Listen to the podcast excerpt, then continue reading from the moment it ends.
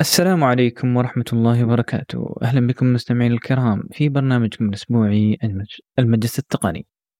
معكم محدثكم مقدم البرنامج بطي أحمد بشليبي.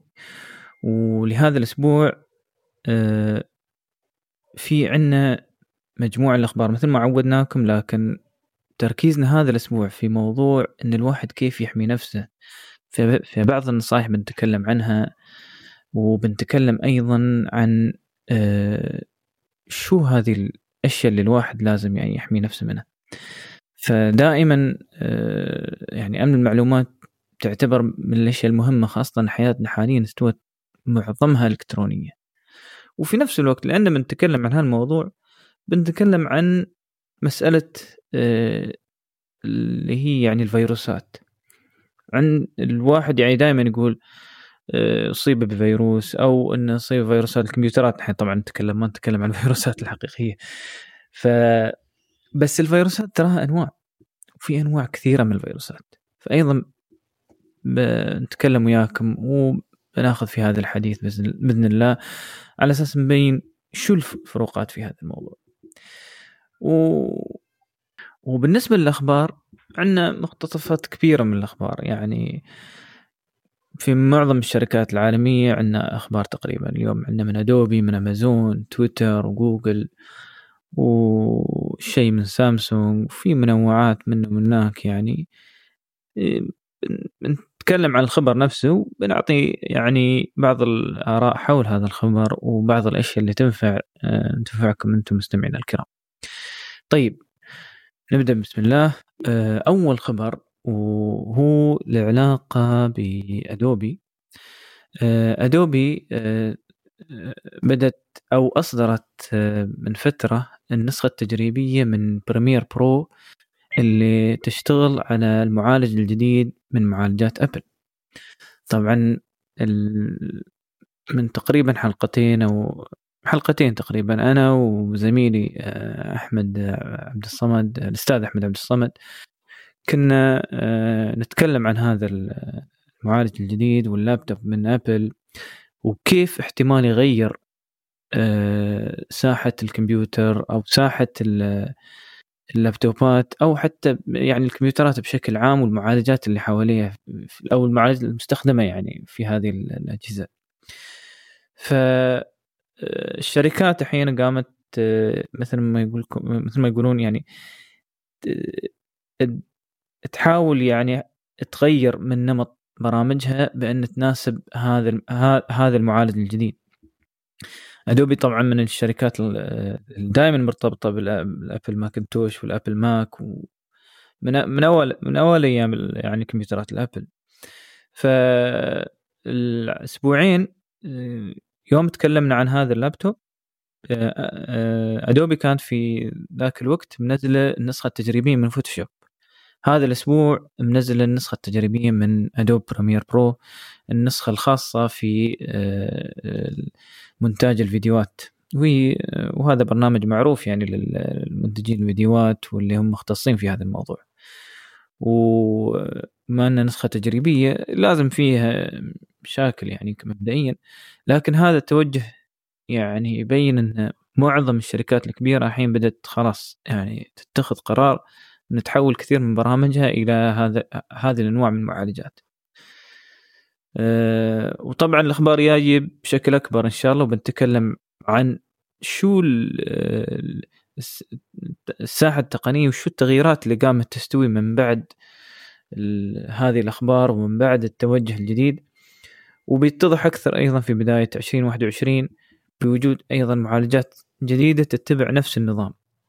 في عندنا خبر اليوم بعد ما نتكلم عن هالموضوع وكيف إن الشركات الثانية بعد تفكر في ان تسوي نفس هاي المعالجات أو تفكر ان آه، تكون على نفس المعمارية اللي أبل آه، حاليا متجه فيه اللي هي معمارية ARM. وبس للتذكير معمارية ARM موجودة من زمان عندنا في التليفونات. يعني من أول فترات التليفونات اللي هي آه، نفس تليفونات أبل وأندرويد.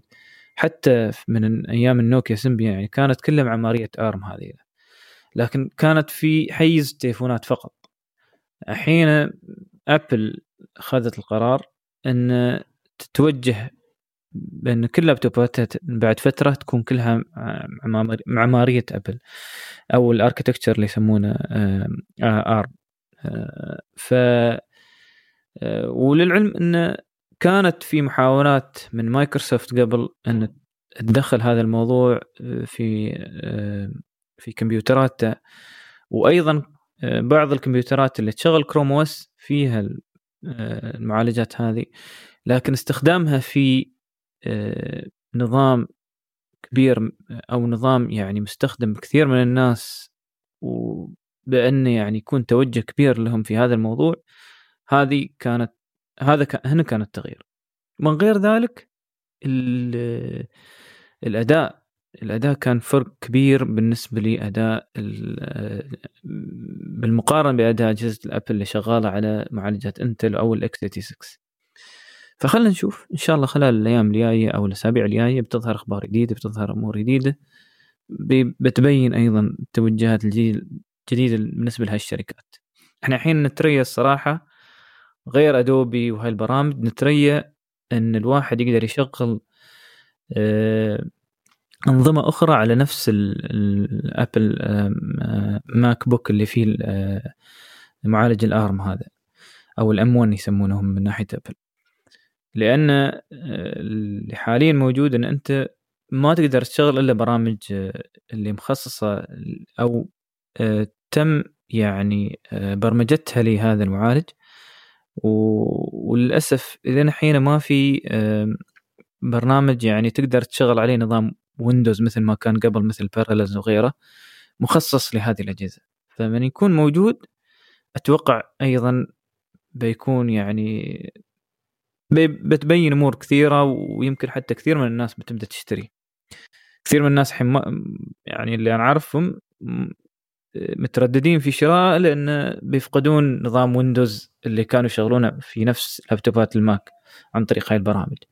لكن من يكون موجود إن شاء الله يعني بيبين أن بعد ARM يعتبر يعني خطوة مميزة في هذا الموضوع. وأتوقع Intel و AMD بعد فترة يعني بيرجعون بشيء جديد بس يعني أتوقع يبغى له وقت كثير. على العموم هذا بالنسبة لخبر Adobe و Premiere Pro اللي على آه، أجهزة ال Mac الجديدة بمعالج M 1 طيب وعندنا خبر ثاني من امازون امازون من فترة آه، أعلنت عن خدمة جديدة اسمها Luna. وهي خدمة السحاب الألعاب السحابية عندهم مشابهة ل Stadia ومشابهة ل Microsoft xCloud. لكن آه، كان إعلان. لا وما شفنا يعني شيء على أرض الواقع أو إن حد من الناس بدأ يستخدمه يعني بهالشكل يعني. على أساس إن نهاية السنة يعني هاي الفترة آه، يبدأ آه، يبدون بإطلاقه. وبالفعل تم إطلاقه خلال الفترة الماضية لمجموعة من الناس وحاليا موجه لناس موجودين خار يعني موجودين خارج الإمارات طبعا يعني بس في الولايات المتحدة. وعلى حسب استخدامهم في فرق في فرق آه، بشكل كبير عن ال Microsoft xCloud وال Google Stadia وأيضا Nvidia وما شابه ذلك. التقنيات اللي مستخدمة مستخدمتها آه، شركة أمازون آه، يعني يعني الطريقة مش مثل آه، باقي البرامج هذه. اللي صاير إن أنت تشتري الجهاز أو المحرك من أمازون هذا المحرك يشبك بنفسه إلى أجهزة يعني إلى سيرفرات أمازون. يعني ما يشبك مثلا على خلينا نقول البرنامج اللي شغال على اللابتوب أو البرنامج اللي شغال على التلفزيون. لأن معظم هذه البرامج تشتغل على لابتوبات أو على آه، الأندرويد أو آه، أجهزة الأندرويد اللي هي للتلفاز أو أجهزة الأندرويد اللي هي الأجهزة العادية يعني الهواتف أو حتى Apple iOS و آه، والحركات والهذا اللي ت stream المحرك تصير عن طريق الجهاز هذا إلى الكلاود أو أجهزة الكلاود نفسها. امازون خذوا الموضوع بطريقة ثانية. قالوا ما في مشكلة إحنا بن بن بن بنظهر الألعاب على هاي الأجهزة لكن التحكم ما بيكون عن طريق هذه الأجهزة. التحكم بيكون بأن هذا الجهاز اللي عندك في يدك آه، أوامر التحكم بتكون موجهة بشكل مباشر إلى السيرفر. فأنت بالفعل يعني عندك الجهاز شابك مع السيرفرات وعندك الجهاز اللي قدامك يا اما إنه هو يكون جهاز أندرويد آه، آه، الكمبيوتر نفسه التلفزيون أو ما شابه ذلك شابك بال بسحابه لونا هذه أو خدمة لونا اللي هي من أمازون. فاللي صاير بان قدروا يعني يخففون من البطء اللي ساعات يصير من ناحية جهاز التحكم بأن الجهاز التحكم لأنه تب يعني بكل الأحوال أنت جهاز التحكم هذا يعني ياخذ وقت بأن ينتقل من جهازك إلى أجهزتهم. ها بهاي الطريقة قطعوا هذه المسافة كلها وخلوا يعني والناس أنا لاحظت بأن التحكم أصبح كأن الجهاز عندك في البيت. لأن جهاز التحكم على طول شابك بالسيرفرات عن طريق الواي فاي والكمبيوتر أو أي جهاز اللي هو يظهر لك ال cloud streaming للعبة هذه يظهر لك بس اللعبه فقط ولا غير. طبعا كل ال processing صاير على ال cloud اللهم بس يوصلك ال stream للعبة. ف بهاي الطريقة يعني حلوا إشكالية كبيرة. من ناحية الناس اللي كانت تحس إن ساعات يوم يتحكمون بأجهزتهم في هذه الخدمات آه، يحسون إن في مثل اللي يسمونه ال lag أو التأخير في التحكم. فهذا تطور مختلف عن باقي الأجهزة اللي موجودة في السوق. وأتوقع إن باقي باقي الخدمات حتى بيتعلموا من هذا الموضوع. هذا شيء ممتاز صراحة. طبعا آه، في يوتيوب كثير من الناس اللي يعني حطوا تجاربهم واللي حاب يشوف موجود آه، الفيديوهات موجودة حاليا الحين في يوتيوب وصراحة أنا يعني انبهرت في بعض الألعاب انه يعني قدروا حتى يلعبون ألعاب كانت تحتاج إلى تحكم مباشر يعني ما. ما تقدر تلعبها على الخدمات السحابية. ف هذا هذه إضافة جيدة في هذه التقنيات وإن شاء الله نشوف في الخدمات الثانية وبإذن الله بعد فترة نشوف الخدمات هاي موجودة حتى عندنا في آه، الشرق الأوسط وبالأخص آه، في دول الخليج بإذن الله. طيب هذا بالنسبة لانطلاق خدمة أمازون لونا والتجارب ونتائجها من استخدام الناس اللي وصلتهم هذه الأجهزة أو هذه الخدمة. طبعا الواحد يقدر يقدم على الخدمة بس ما بتوصله لأن حاليا موجهة فقط للناس اللي عايشين في الولايات المتحدة. طيب هذا بالنسبة لخبر أمازون. وعندنا خبر ثاني من تويتر. تويتر ما شاء الله هاي الفترة آه، يعني شغالين بشكل كبير بأن ينزلون خدمات جديدة عندهم. آه، آخر خدمة اللي هي خدمة فليت اللي هي مشابهة للسناب شات والفيديوهات اللي موجودة في الانستغرام. يعني آه، كثير من الناس اللي يستخدمون تويتر يعني قاموا يستخدمونه بشكل يومي يعني أو بشكل متزايد بأن حتى يمكن ما في بعضهم ما قام يكتب أو ما قاموا يكتبون مثل قبل. قاموا أكثر يصورون فيديوهات أو يحطون تويتاتهم في الفيديوهات هذه أو الخدمة هذه اللي يسمونها فليت أكثر عما هم يكتبون. خاصة إن في شيء يعني آه، اللي هو آه، جميل في وقته وما يحتاج إنه يكتب عنه وهذا مثل حدث أو نصيحة سريعة أو ما شابه ذلك يعني. فبهذا المنطلق أيضا حاليا آه، تويتر ياس تجرب شيء يسمونه يسمونه Spaces وهي خدمة بأن أو ميزة بأن تقدر تدخل في غرفة معينة أو space مساحة يعني وتدخل معاك بعد ناس ثانيين يستخدمون خدمة هذه الخدمة في تويتر يعني. ويكون عندكم غرفة يعني هي غرفة غرفة جماعية للمحادثة عن طريق بس بالصوت من دون فيديو.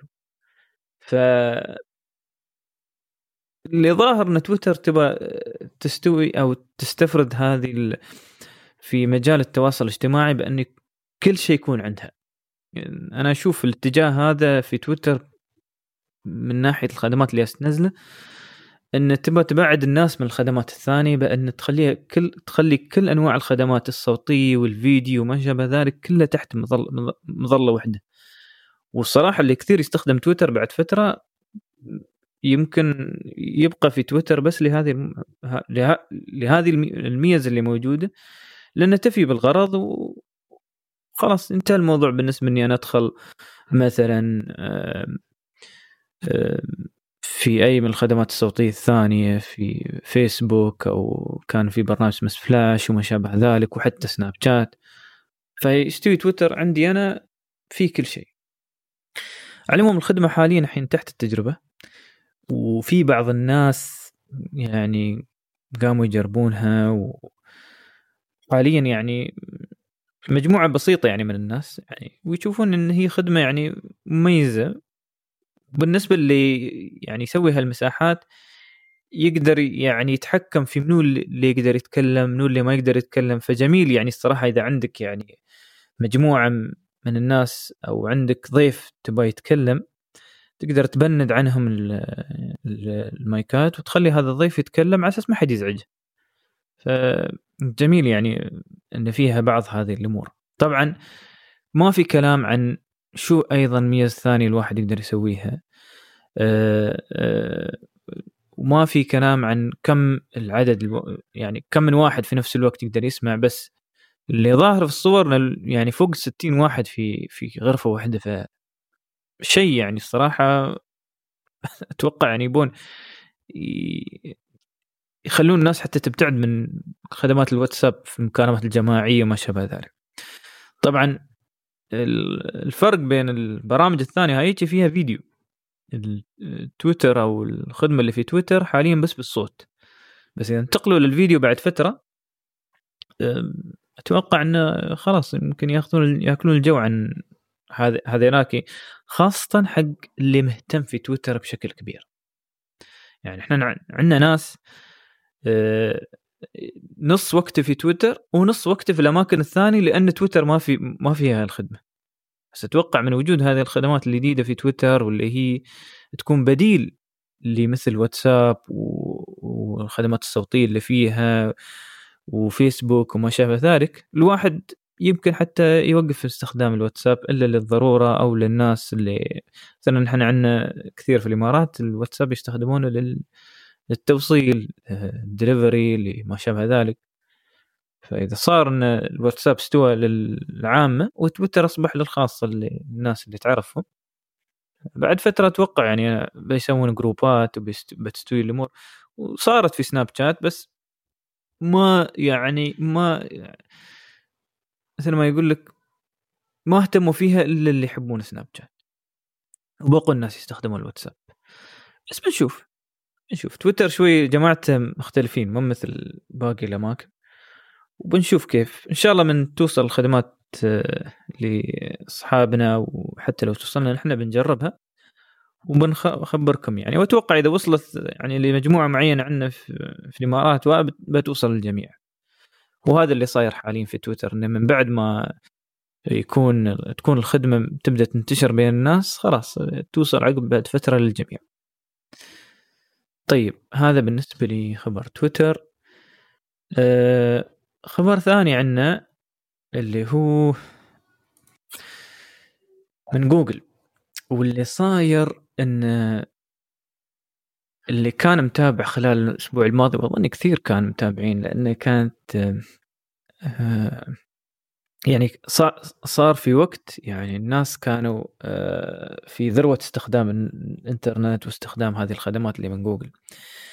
آه، اللي صار إن أصبح يعني أو صار انقطاع في خدمات جوجل من من ال Gmail واليوتيوب و يعني كل الخدمات الأساسية اللي الواحد كان يقدر يستخدمها في جوجل إلا البحث. فيعني كل الخدمات هذه الثانية الأساسية واللي معروفة واللي الناس تستخدم جوجل يعني أساسا فيها كانت كلها توقفت لمدة أتوقع 45 دقيقة إلى ساعة ساعة ساعة وشوية. وكان الشيء الوحيد اللي تقدر تستخدمه هو البحث. فكنا حتى نقول يعني الظاهر هم اهتموا في البحث على أساس لو صار شيء. زين. لو صار شيء آه، مهندسين جوجل يقدروا يبحثوا عن الحلول عن طريق آه، آه، برنامجهم الخاص هذا أو جوجل سيرت نفسه. على العموم الحمد لله ما صار شيء لأن يعني ما صار الانقطاع يعني الحمد لله. ما وما ما في ناس فقدوا إيميلاتهم مثل ما صارت الفترات الماضية من سبع سنوات ثمان سنوات. صار نفس الانقطاع في تقريبا 200 ألف شخص آه، ضاع ضاع عندهم مجموعة كبيرة من الإيميلات القديمة. بالأحرى حياتهم ضاعت يعني. في ناس حتى يعني حساباتهم بدأت من أول وجديد فاللي كان عنده يعني نسخة إضافية أو نسخة backup يعني. ف كان اموره يعني تقريبا طيبة يعني ما ضاع إلا يمكن مال كم من شهر. بس اللي ما اللي كان معتمد على جوجل هاي الأيام ضاعت عليه ايميلات و... والله يعينهم الصراحة كثير كانوا. يعني 200 ألف نفر مو بشيء بسيط. آه، طبعا هذه آه، هاي من الأخبار اللي يمكن من 2011 أو هذا تقريبا. بس أنا وكنا خايفين نحن إن يصير هذا الموضوع لأن انقطاع جوجل ما بشيء بسيط يعني. نحن نتكلم عن آه، يعني خدمات جوجل شغالة على خوادم في كل أنحاء العالم. فانقطاعها يعني كان شيء غريب جدا جدا يعني. عاده إذا انقطعت في دولة الدولة الثانية تكمل تكمل لكل العالم بعد. ما ما هي ما عنده مشكلة يعني. على المهم ردت الأمور. لكن اللي صار إنه بعد عشر ساعات صار انقطاع ثاني بالنسبة كان عندنا نحن يعني بالنسبة للإمارات كان العصر الانقطاع الأول. الانقطاع الثاني استوى الفجر اليوم الثاني وكان مداه أكبر يعني مدة ساعتين بقى. وللأسف في هاي في هاك الوقت كان القطاع تركيزه أكثر على الجيميل وخلال هاي الساعتين تم الانقطاع تقريبا ساعتين آه، الناس ما كانوا يقدرون يستقبلون أي إيميل. وفي ناس فقدوا إيميلات من ناحية إن استلامها من ناس ثانيين يعني خاصة يعني الدول اللي كانت شغالة هاك الوقت وقت ثروتها بالنسبة لها هاك الوقت بالنسبة لهم. هم يعني في إيميلات توقفت وما وصلت للناس. فحتى جوجل يعني حذرت الناس يعني من بعد الانقطاع اللي كان يطرش إيميلات من هالوقت لهالوقت. يرد يطرشها لأصحاب خدمات الجيميل لأنه ما وصلت. ف الله يعين يعني اللي فقد إيميلات ضرورية ولا هذا. طبعا ما فقد إيميلات اللي موجود عنده فقد إيميلات اللي كان المفروض يستلمها. بس الحمد لله انها كانت ساعتين يعني ما ما زادت عن شيء و أتوقع يعني جوجل حاليا يعني ما يعني. الكلام اللي ظاهر منهم مش واضح. نحن حتى نتوقعنا إن جوجل ما ما بتوضح بالضبط اللي صاير. لأن صدفة في نفس الوقت صاير في اختراقات عندهم في أمريكا. بالنسبة لي آه، آه، أحد الأجهزة اللي هي معروف أو البرامج المعروفة في آه، صيانة الكمبيوترات أو خدمات الكمبيوترات الداخلية. وكثير من الشركات الكبيرة تستخدمها. فكثير من الناس متوقعين انه صاير عندهم من هذه الناحية ويمكن جوجل من من مستخدمينها بس أكدوا جوجل نحن ما مستخدمين هذه الخد... هذا البرنامج اللي يسمونه سولار ويندز بس ما تعرف. قد يكون اختراق من نوع من نوع ثاني. على العموم عاد شركات إن ساعات ما تكون واضحة في هذا الموضوع عشان ما تبين إن عندها ضعف. الشركات الكبيرة. بس إحنا نقول يعني التوضيح اللي ظهره جوجل يعني إذا كان صادقين فيه خلاص هذا اللي صار. أما إذا كانوا في في يعني مثل مثل ما الواحد يقول يعني في آه، خافين بعض الأمور أو ما يبون يبينون هالأمور بتبين بعد فترة. عادة يعني التسريبات يعني تظهر بعد فترة وتبين هالأمور. وفي ناس يعني على فكرة بالنسبة اللي صار لخدمات جوجل أو بالنسبة ل آه، الانقطاع اللي صار في خدمات جوجل قامت تفكر هل أستمر مع جوجل أو أدور لي إيميل ثاني أو أدور لي خدمة ثانية آه، تحميني من هالانقطاع؟ فكثير من الشركات قامت تفكر هاي الناحية. وعلى العموم هذه بعد ما تكون من بدايه يعني بداية الاشياء الناس بتقوم تفكر في 2021 انه شو البديل لجوجل؟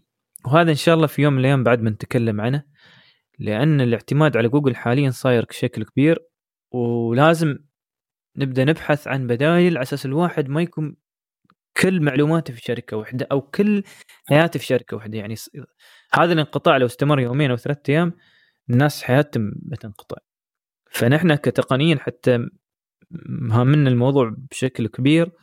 وإن شاء الله في حلقة خاصة بنتكلم مع مجموعة من مع الخبراء يعني على أساس إن نعطي بعض النصائح لجميع الخدمات اللي موجودة في جوجل. الواحد كيف يقدر يعني ينتقل منها أو يحط في باله لبدايل لبعض الخدمات. فإن شاء الله يوم بنوصل لهيك الحلقة بنتكلم فيها بشكل آه، أكبر وأوسع وأشمل. زين. هذا بالنسبة لخبر جوجل هالأسبوع. أه وعندنا خبر من زد تي إي. زد تي إي شركة معروفة في صناعة التليفونات.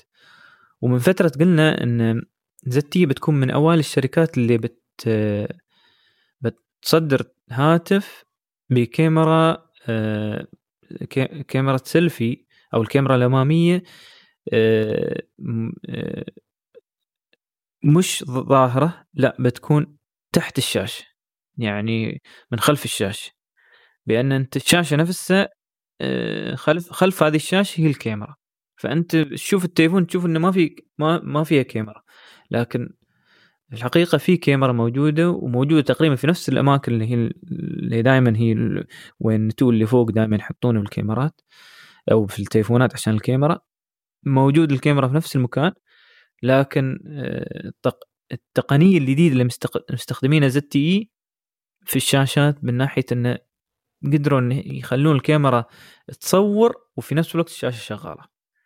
ف نحن توقعنا إن أول فترة يعني يعني هاي تقنية جديدة وفي احتمال كبير إن تكون فيها مشاكل في بعض التصوير في بعض الأمور. وظهر الكلام الصراحه صحيح. الكاميرا الشاشة جيدة ممتاز الشاشة. التليفون يعني زتي نحن دائما نقول يعني جودتهم وسط إلى من دون الوسط صراحة. بس ككاميرا مش جيدة ومتأثرة بوجودها خلف الشاشة. وطبعا يعني لأنها نسخة أول أولية لكن تقدر تصور منها. بس فيها مشاكل من ناحية الألوان فيها مشاكل من ناحية الوضوح. وحتى يعني بعض الناس لأن هي موجودة خلف الكيم خلف الشاشة ما يعرف وين يشوف. يعني أشوف منه عشان الكاميرا أشوف منك ساعات ترى أنت يوم تشوف شوي يمين ويسار تبين كأنك تشوف شيء ثاني أنت ما تشوف ال... ما يعني الناس ما تعرف وين تحط عينه عشان تصور.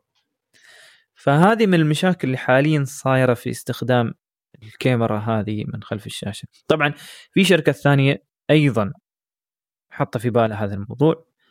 لكن آه، زتي دائما ترى سباقة في بعض الأشياء آه، خاصة يعني هي شركة يعني ظاهر آه، يعني تحب تجرب قبل لا تتأكد من جودة الأشياء. لهذا دائما جودتهم عندهم عندهم مشاكل في الجودة في بعض الأمور. لكن صاير عندهم هذا الموضوع حاليا. لأن نسخة أولية يعني الناس الناس قامت آه، تتشكى يعني في بعض الأمور هذه. أو بالأحرى الناس اللي وصلتهم الكاميرات هذه على أساس يجربونها شكوا يعني قالوا الصراحه هي مش بالمطلوب هذا. آه طبعا آه شو بعد؟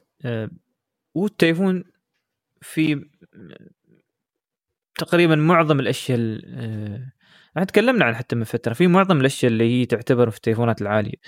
الشاشة كبيرة وفي 5 جي وأيضا الشاشة 90 هرتز. طبعا 90 هرتز هيك الأيام كنا نتكلم عنها على بداية السنة كانت يعني يعني يعتبر من التليفونات اللي هي القوية.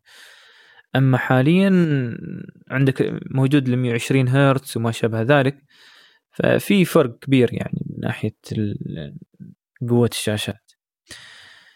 على العموم آه، يعني الواحد يتريث شوية على هاي التليفونات اللي فيها آه، الكاميرا من تحت الشاشة واللي حاب يجرب ومستعجل يجرب الشيء الجديد ترى يعني أظني خلال الفترة الجاية بيكون موجود عندنا في الإمارات. لكن قبل تصير تشتري أو يصيرون تشترون يعني هذا التليفون شوفوا التصوير. إذا أنت مهتم كثير بالسيلفي شوف التصوير لأن الصراحة في فرق كبير حتى يعني بالمرة يعني تبين إن يعني تبين الكاميرا إن في عنده مشاكل في في الكاميرا بوجودها خلف الشاشة. والظاهر حاولوا بالبر... بالبرامج اللي موجودة على أو البرنامج الموجود على التليفون على أساس يعدل التصوير أو يعدل جودة الصورة بس الظاهر ما شي فائده منها. ف في الأخير إذا أنت عندك مشكلة في الإضاءة يعني خاصة إن إضاءة الشاشة مأثره على إضاءة العدسة نفسها أو المستشعر نفسه السنسر اللي موجود للكاميرا هذه أكيد التصوير بيكون فيه مشكلة. وحتى ال focus بيتأثر لأن الكاميرا ما بتعرف ال focus على الشو بالضبط بيكون.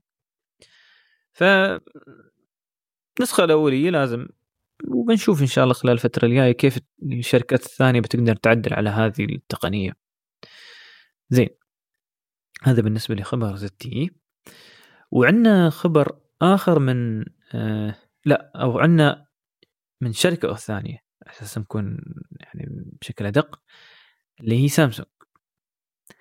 وسامسونج تقريبا معظم التقنيين عارفين ومعظم اللي متابعين أخبار سامسونج عارفين خلال الفترة الجاية سامسونج بتعلن عن اس 21 وكم مرة إحنا يعني متكلمين عنها في البرنامج. لكن كل فترة نسمع عن أشياء جديدة آه، يعني عن هذا التليفون. كل ما قرب الوقت ظهرت تسريبات جديدة ظهرت أمور جديدة عن عن التليفون هذا. يعني في تسريب من فترة إن التليفون بيجي ويا قلم.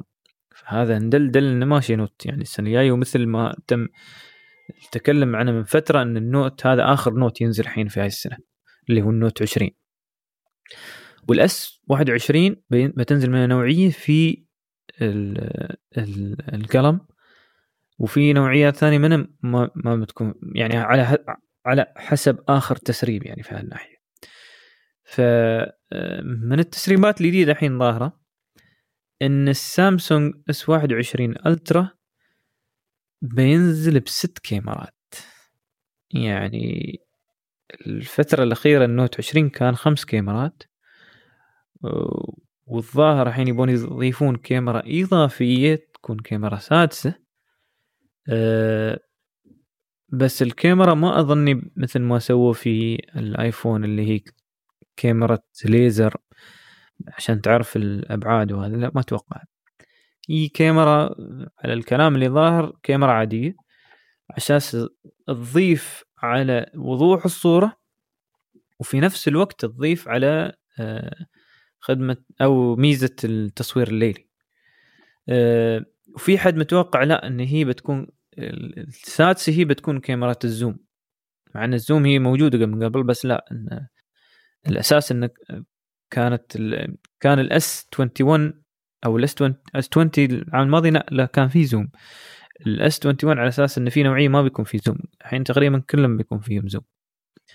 ف مشكلة ترى هاي التسريبات ما دائما واضحة وفي بعضها يعني فيها كلام إضافي ولأن التسريب ما في آه، يعني آه، آه، معلومات دقيقة بالنسبة لأنواع التليفونات هاي نفسها أو شو الأنواع اللي بتنزل من التليفونات. على العموم المسألة هنا إن هي كانت سامسونج قبل كانت تنزلها بخمس كاميرات العام الماضي أو هاي السنة السنة الجاية بتكون بست كاميرات. شو الكاميرا السادسة؟ احتمال كبير كاميرا إضافية ل لتنقية الصور الليلية أو لإضافة آه، ميزة آه، تصوير بعدة كاميرات للوضوح بشكل أكبر. زين. هذا بالنسبة لسامسونج اس 21 آه، الشيء الثاني من سامسونج أيضا آه، عندنا اللي هي آه، سماعات سامسونج الجديدة. سماعة Galaxy Buds Pro طبعا Galaxy Buds هذه السماعات اللي هي الصغيرة اللي هي مثل مثل حبوب اللوبيا ما أدري إيش يسمونه الصراحة.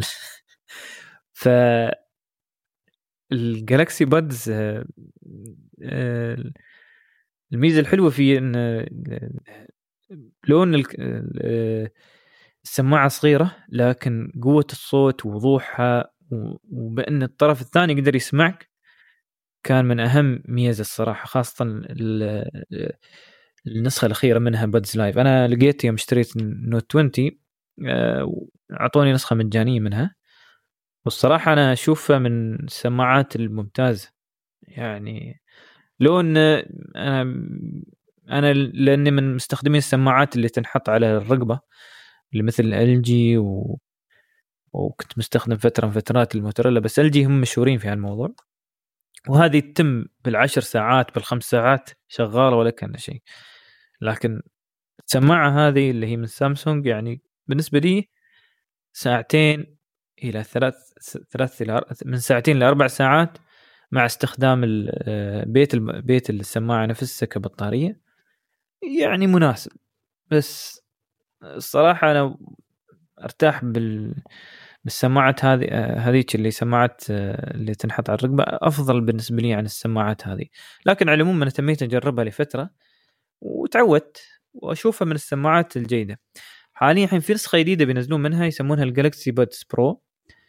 وفيها طبعا من التحسينات العزل عزل الضجيج ما شابه ذلك اللي هو ال noise cancellation. بالاضافه إنه بيضيفون فيها ميزة آه، اللي هو ال 3D spatial audio أو الصوت ثلاثي الأبعاد أو الصوت المكاني ثلاثي الأبعاد. طبعا هذه الميزة آه، كانت أو وجدت أول شيء في ال AirPods Max ال AirPods الأخيرة. لكن هم بينزلونها حاليا على سماعاتهم آه، اللي هي الصغيرة هذه اللي هي يسمونها ال Galaxy Buds Pro. إحنا يعني حتى حتى في أبل يعني نازلين على السماعات الكبيرة. ما نزلوا على السماعات الصغيرة. أنا طبعا ال Air AirPods Max نحن نتكلم عن السماعات هاي اللي ب 2000 وشوية اللي هي الكبيرة اللي تاخذ كل الأذن. لا اللي بينزلونه حاليا أو الميزة هذه اللي بتفترق بتفترق فيها سامسونج عن أبل بينزلون على السماعات الصغيرة عندهم. طبعا الميزة هذه بأن أنت تقدر تعرف اتجاه الصوت من وين جايينك. هل جايينك من من أمامك من خلفك؟ هذه بتنفع في الأفلام والألعاب ما شابه ذلك. حتى في بعض الصوتيات أو بعض الأشياء اللي الواحد يسمعها كل فترة مثل الموسيقى ما شابه ذلك إذا كانت فيها هذه الأمور أيضا بتكون بشكل أوضح في هاي الأشياء فيها ال... باستخدام سماعة فيها هذه الميزة. أه من الأشياء بعد اللي بيضيفون فيها إنك تعر... تعرف على صوتك. تعرف على صوتك يعني حتى أنا ما أعرف يعني. زين. تعرفت على صوتي. طيب يعني في حد ثاني يستخدم سماعة وياي؟ ما يستوي يعني. سماعي تدخل في الاذن ما أعرف أنا شو الميزة هي. بس على أساس إنه آه، يعني إذا أنت تتكلم أو تتعرف على صوتك من ناحية مو بإن تتعرف انت أنت منو اللي تستخدم السماعة لا. تتعرف على قوة صوتك بالنسبة على أساس ما تخرب على آه، أو على أساس تلقط أفضل آه، يعني مستوى صوت آه، على أساس الطرف الثاني اللي هو عن طريق التليفون أو عن طريق أي برنامج تستخدمه في الاتصال. يوصل أفضل جزء أو أفضل ترددات من صوتك بأن يكون أوضح شيء يعني في الأخير. وعلى أساس أنه بيزيدون أيضا فيها فترة البطارية يعني بيزيدون كمية البطارية فبتكون يعني تستخدم فيها بشكل أطول من من أربع ساعات إلى ست ساعات أظن الحين بتصير. وبتنزل يعني أتوقع السعر فوق ال 200 دولار. ما أتوقع لأن الحين اللي موجودة حاليا 180 170 دولار. يعني اللي هي بين خمس 400 إلى 500 درهم. فأتوقع هذه بتكون بين ال 700 إلى 800 درهم. متى بتنزل؟ ما يعني ما في شيء يشير إنه بتنزل خلال الفترة الجاية. أتوقع على بداية السنة. لكن اللي حاب يغير السماعات أو يتجه لسماعات ثانية بتقنيات يعني آه لنقول قوية الجالكسي بادز تعتبر من السماعات الجيدة واللي حاب إنه يغير سماعته وعنده مشكلة سماعته الحين Galaxy Buds Live سعرها الحين ممتاز بين ال 500 بين ال 300 ل 500 درهم تحصلها على حسب وين تشتريها 350 450 و صراحة سماعة ممتازة ممتازة جدا. وتمشي وياك يعني بأنها صغيرة وهذا تقدر تحطها في جيبك يعني من دون ما تحس بشيء. ف إن شاء الله يعني خلال السنة الجاية يوم بتنزل هاي السماعة الجديدة حتى بنشوفها وبنخبركم يعني فرقها بين بينها هي وبين ال Buds Live بإذن الله تعالى. طيب هذا بالنسبة لي سامسونج جالكسي بادز برو ننتقل حاليا لسوني.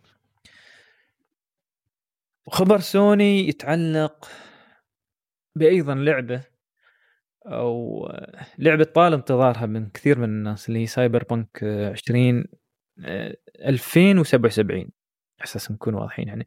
2077 بس للأسف آه هذه اللعبة بالذات يعني لو اني أخذت سبع سنوات أو ست سنوات ونص سبع سنوات خلينا نقول اللي إنها تصدر آه خراباتها يعني وصلت لدرجة إن سوني تتخذ قرار في لعبة مثل على هالمستوى بأن تسحبها من السوق من سوقها اللي على ال PlayStation Store يعني اللي هو على الإنترنت.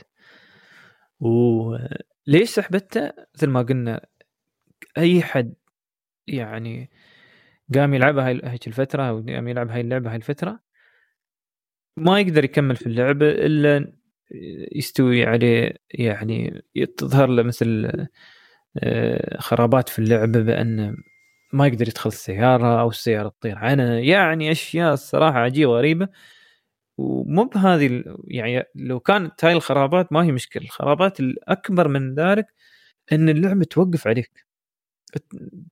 توقف وتخترب يعني خلاص توقف لازم تعيد السوني أساس تبدأ تلعب مرة ثانية. في ناس حتى اختربت عليهم السوني من ناحية هاي الأمور لأن خاصة إذا أنت عندك السوني القديمة وال والذاكرة الصلبة وال hard disk عندك فيها مش فيها مشكلة ال restart هذا أو ال restart أو التوقف اللي ساعات يصير للسوني وتحتاج تسوي restart يأثر على هذه الأجهزة. ففي ناس حتى اختربت عندهم بعض الأمور يعني من هاي الناحية. فخذت سوني القرار بأن توقف بيع اللعبة وتبدأ ترجع الفلوس لكل حد يعني خاص آه، أي حد آه، يبغى ترجع فلوسه قبل يعني كانت شوي توقف وتقول لهم اصبروا شوي وهذا.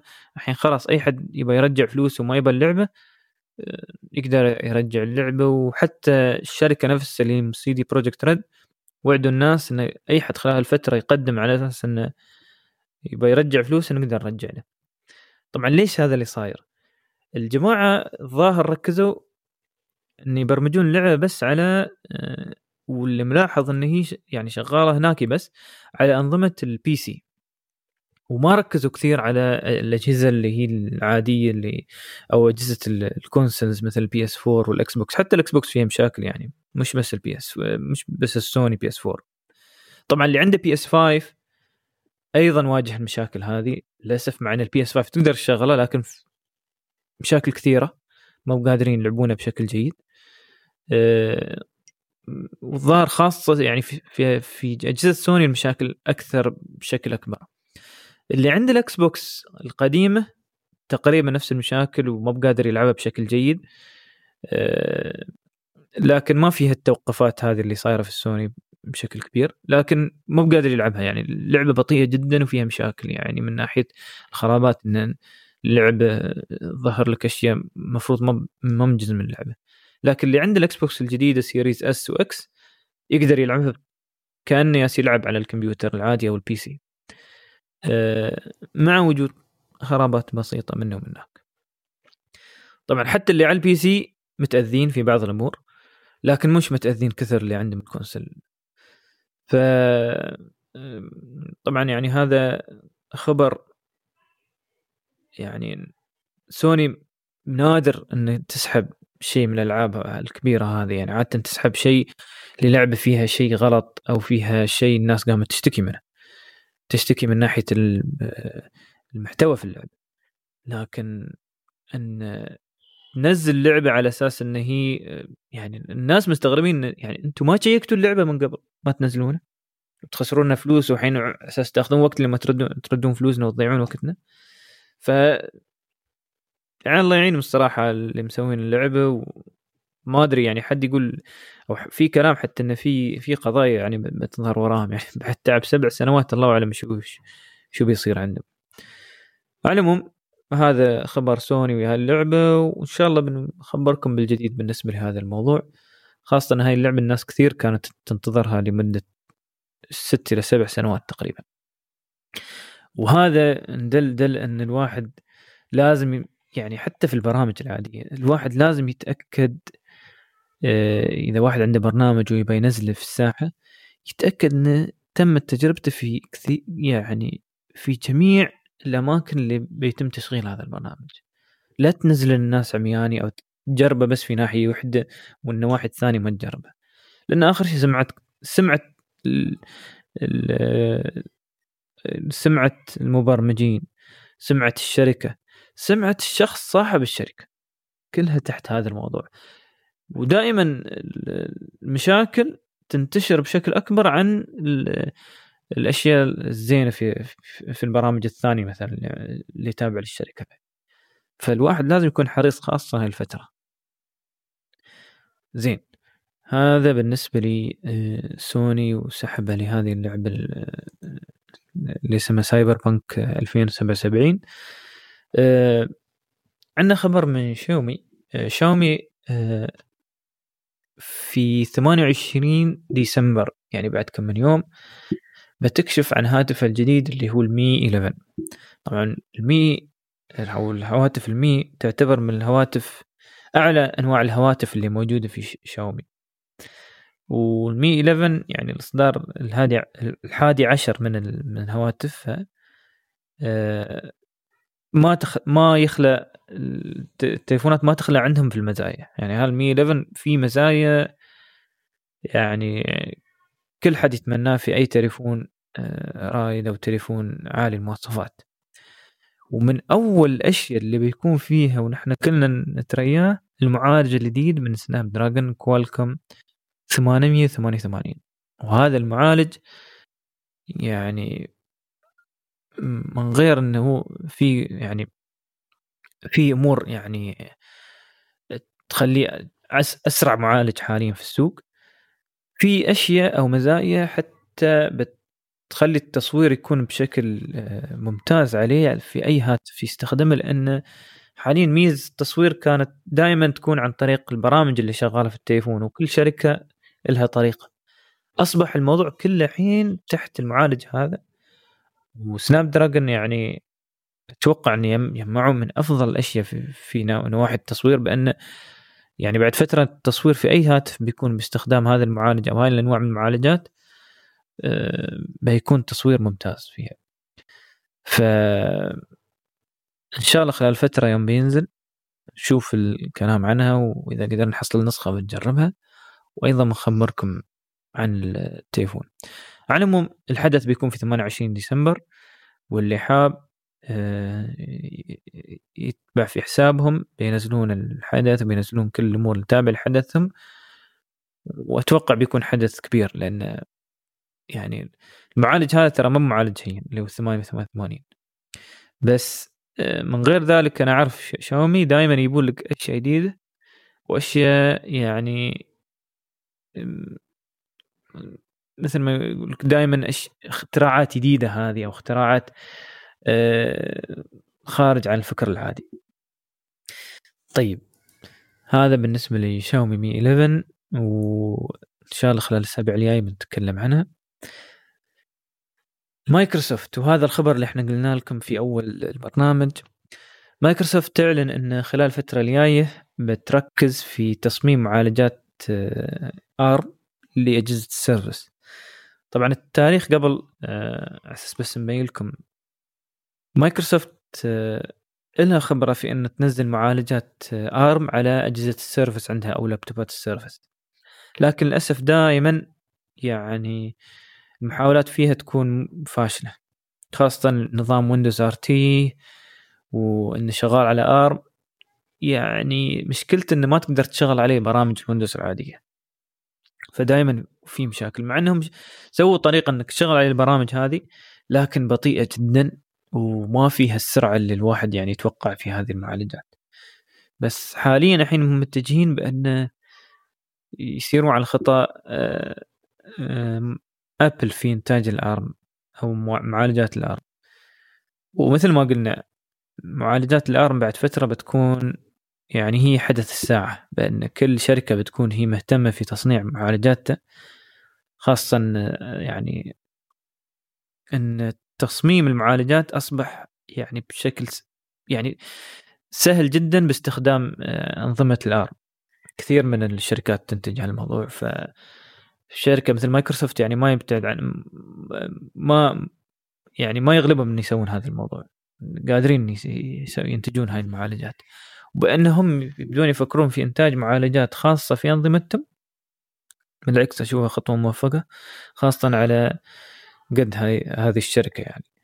فإن شاء الله خلال الفترة الجاية بيستوي تغييرات في هذا في التفكير إنتاج الكمبيوترات خاصة التوجه إذا صار أرم. ما أتوقع يعني بعد فترة بيستمر الاكس 86 إلا إذا نزلوا أن يعني آه، مصنعين آه، معالجات ال X 86 مثل AMD و Intel ينزلون شيء إحنا ما كنا متوقعينه ويكون أسرع بشكل كبير. طبعا في معالج ثالث يسمونه ال RISC 5 RISC V. بنتكلم عنه بعد فترة إن شاء الله. وهذا المعالج بعد في ناس يتوقعون إنه بعد يكون بعد أقوى عن اثنينتهم عن معمارية آرم ولا معمارية إكس 86 بنشوف إن شاء الله. يعني أقول لكم ترى هاي الفترة فترة المعالجات ومعماريته ف بنشوف يعني هل هي فك يعني تذكرنا بفترة من فترات كانت في التسعينات أو نهاية الثمانينات يوم كانت المعالجات الجديدة هاي تنزل كل واحد يعني يتحدى الثاني أو يتح... كل مجموعة شركات تتحدث الشركات الثانية بقوة معالجاتها. طبعا عقب بعد فترة هاي الأيام تم ال X 86 لفترة طويلة إلين ما وصلنا حينه والظاهر بد... بدت حروب المعالجات ومعماريتها من اول وجديد وإن شاء الله خير. طبعا على اللي صاير Apple ووجود M 1 chip أو المعالج الام 1 هذا صراحة يعني تغييرات كبيرة والتغييرات يعني للأفضل مثل ما تكلمنا واللي حاب يعرف أكثر عن هذا الموضوع يسمع الحلقة رقم 38 من برنامج المجلس التقني على أساس يعرف كيف المستقبل قد يتغير من هاي الناحية. زين هذا بالنسبة لمايكروسوفت والتفكير الجديد بالنسبة ان هي تبدأ تصنع معالجات الأرم. إنزين آه هذا بين خبر وبين انه خدمة جديدة يعني أطلقت من فترة في على, على الإنترنت. معظم اولياء الأمور يعني عندهم يعني أطفالهم يعني دائما خلال الفترة اهتمامهم دائما عن إن التعليم دائما يتم عن بعد خاصة بانتشار الوباء هذا عافانا الله وياكم. وبأن على أساس اهتمام بصحة اللي موجودين وياهم في البيت قد يكون أن أحد في عنده مشكلة في في أجهزة المناعة وما شابه ذلك ولا كبار السن أو أنه يعني أساس يهتمون بصحة اللي موجودين وياهم في العائلة. فاضطروا إنه يخلون أطفالهم يعني يكملون دراستهم عن طريق التعليم عن بعد. طبعا أصبح حاليا الوضع إن الواحد له خيار إنه يكمل التعليم عن بعد أو إنه يقدر يرسل أطفال المدرسة ويكملوا على التعليم العادي. لكن في كلا الحالتين دائما عندنا مشكلة حتى يعني أو عندنا مشكلة بالساعات يمكن ما عندك وقت تدرسهم. أو عندك مشكلة بأن ما تعرف في بعض المواد اللي هي ثقيله والمواد اللي هي تحتاج إلى مدرس مختص يبدأ يعلمهم. فهاي الفترة حتى صعب تجيب المدرسين عندك في البيت أو انه توديهم لأي من المؤسسات التعليمية الخاصة اللي هي اللي آه، تعطيهم تقوية يعني في دروسهم. ففي خدمة اطلقت من فترة وصراحة عجبتني. هي موجودة في دول ثانية وموجودة في في كثير من الأماكن في العالم بس عندنا في الشرق الأوسط آه، أول مرة الصراحة اشوفها كخدمة خاصة عندنا في الشرق الأوسط. الخدمة اسمها اي تيتش يو اي تيتش يو دوت اورج يعني آه، حرف i عقب teach عقب حرف ال U dot org والجميل إن أنت تقدر تعاقد أي مدرس موجود في هذه الخدمة بانه يدرس آه، أطفالك أو حتى يدرس يعني الناس اللي هم في الجامعة.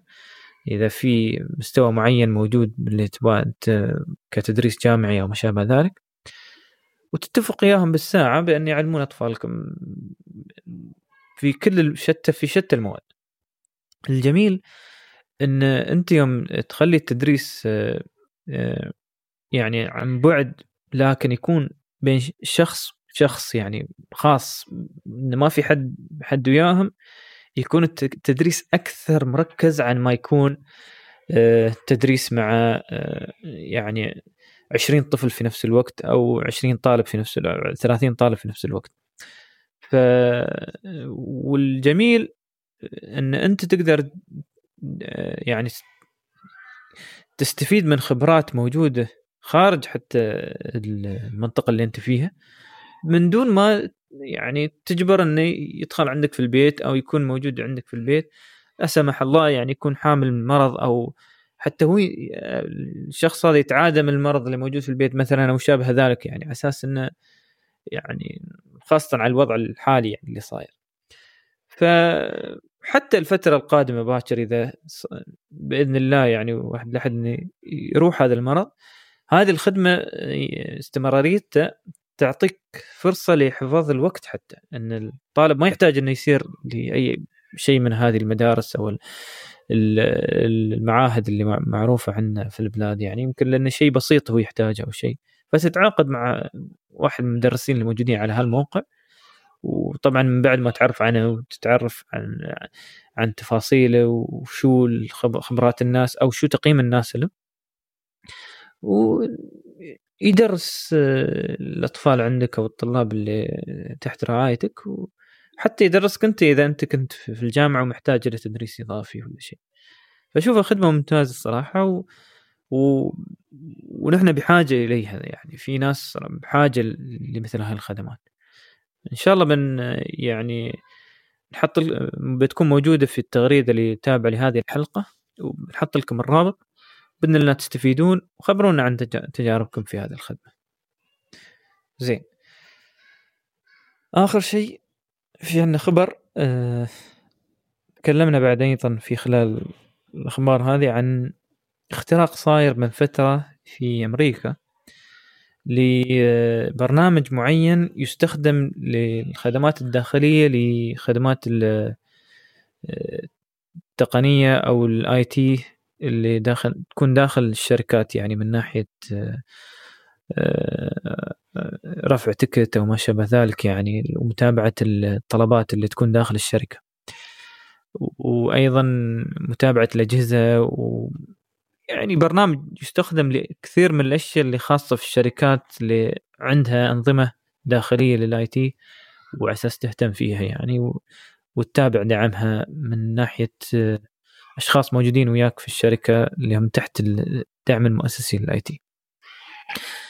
طبعا الاختراق صار عن طريق هذا البرنامج بأن هذا البرنامج يعتبر حساس بأن داخل على كل الأنظمة اللي موجودة في الشركات آه، عادة يوم يتم يتم شراء يعني هذا النظام فالاختراق تم يعني أثر على كثير من الخدمات الحساسة أو المعلومات الحساسة في الشركات والصراحة يعني كانت مجموعة كبيرة من الشركات اللي تستخدمها. أذكركم اسم البرنامج SolarWinds تكلمت من قبل شوي عنه. و SolarWinds يعني للمختصين في ال IT يعرفون شو قدر هذا البرنامج. والشركات اللي متأثرة فيه يعني شركات كبيرة Intel Nvidia Cisco Microsoft يعني كلها شركات بأسامي كبيرة وغير الشركات الصغيرة اللي يعني تا... لها يعني أنظمة بعد خاصة فيها وهذا. فتم اختراق كل الشركات عن طريق هذا هذا البرنامج وهذا النظام. فكان عندهم الصراحة الأسبوع يعني أمريكا يعني أو الشركات اللي في أمريكا كانت عندهم مشكلة كبيرة ان لدرجة إن هذا الموضوع يعني وصل لرئيس الولايات المتحدة نفسه بأن قام يطمن الناس ان الأمور طيبة وما في مشكلة وتم احتواء آه، الاختراق وحاليا جاري يشوفون منو السبب وراء هذا الاختراق. طبعا على وقت تسجيل هذا البرنامج تقريبا معظم الأشياء تم حلها يعني من ناحية الثغرات اللي موجودة في هذا البرنامج اللي هو اسمه سولار ويندز لكن التأثير اللي وراء هذا الاختراق الين حينه مش ما بين يعني مش واضح بمعنى إن شو اللي تم تسريبه من هذه الشركات الكبيرة؟ شو اللي تم آه، آه، يعني آه، أخذه؟ شو اللي تم مسحه أو التأثير على الخدمات الرئيسية في هذه الشركات؟ واللي حاليا متوقعين إن الاختراق صاير من من يعني أطراف من دولة من من روسيا يعني من الدولة السوفيتية أو أو خلينا نقول روسيا يعني من من روسيا بشكل عام. بس وين في روسيا؟ ومنو اللي في روسيا؟ للحين ما بعرفين. طبعا هاي كلها توقعات لين الحين ما في شيء واضح. لكن كان الاختراق يعني اختراق كبير. وخلال الفترة الجاية بيبين بالضبط شو اللي تم اختراقه ولين وين وصلوا وشو تم آه، تسريبا من المعلومات المهمة أو المعلومات السرية.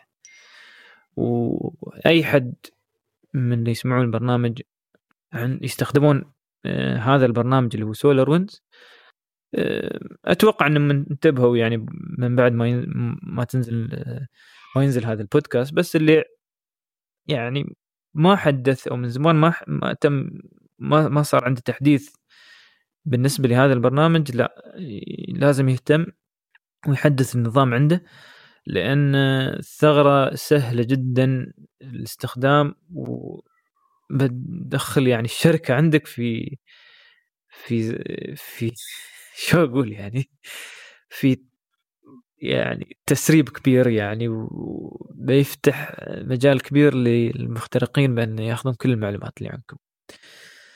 فالله يعينهم الصراحة اللي صار عندهم الاختراق. وهذه وهذا تنبيه بأن الواحد دائما ينتبه بأن يحط له أكثر عن طريقه للحماية. مش فقط في أن تحدث البرامج حتى انه حتى البرامج هذه الرئيسية اللي داخل لازم تحط له بعد طريقه أن تمنع الانتشار. فيها. طبعا هذا يحتاج بروحه حلقة لشرح كل واحد كيف يهتم في هذه المواضيع وكيف يهتم من ناحية إنه يحط هذه الحمايات.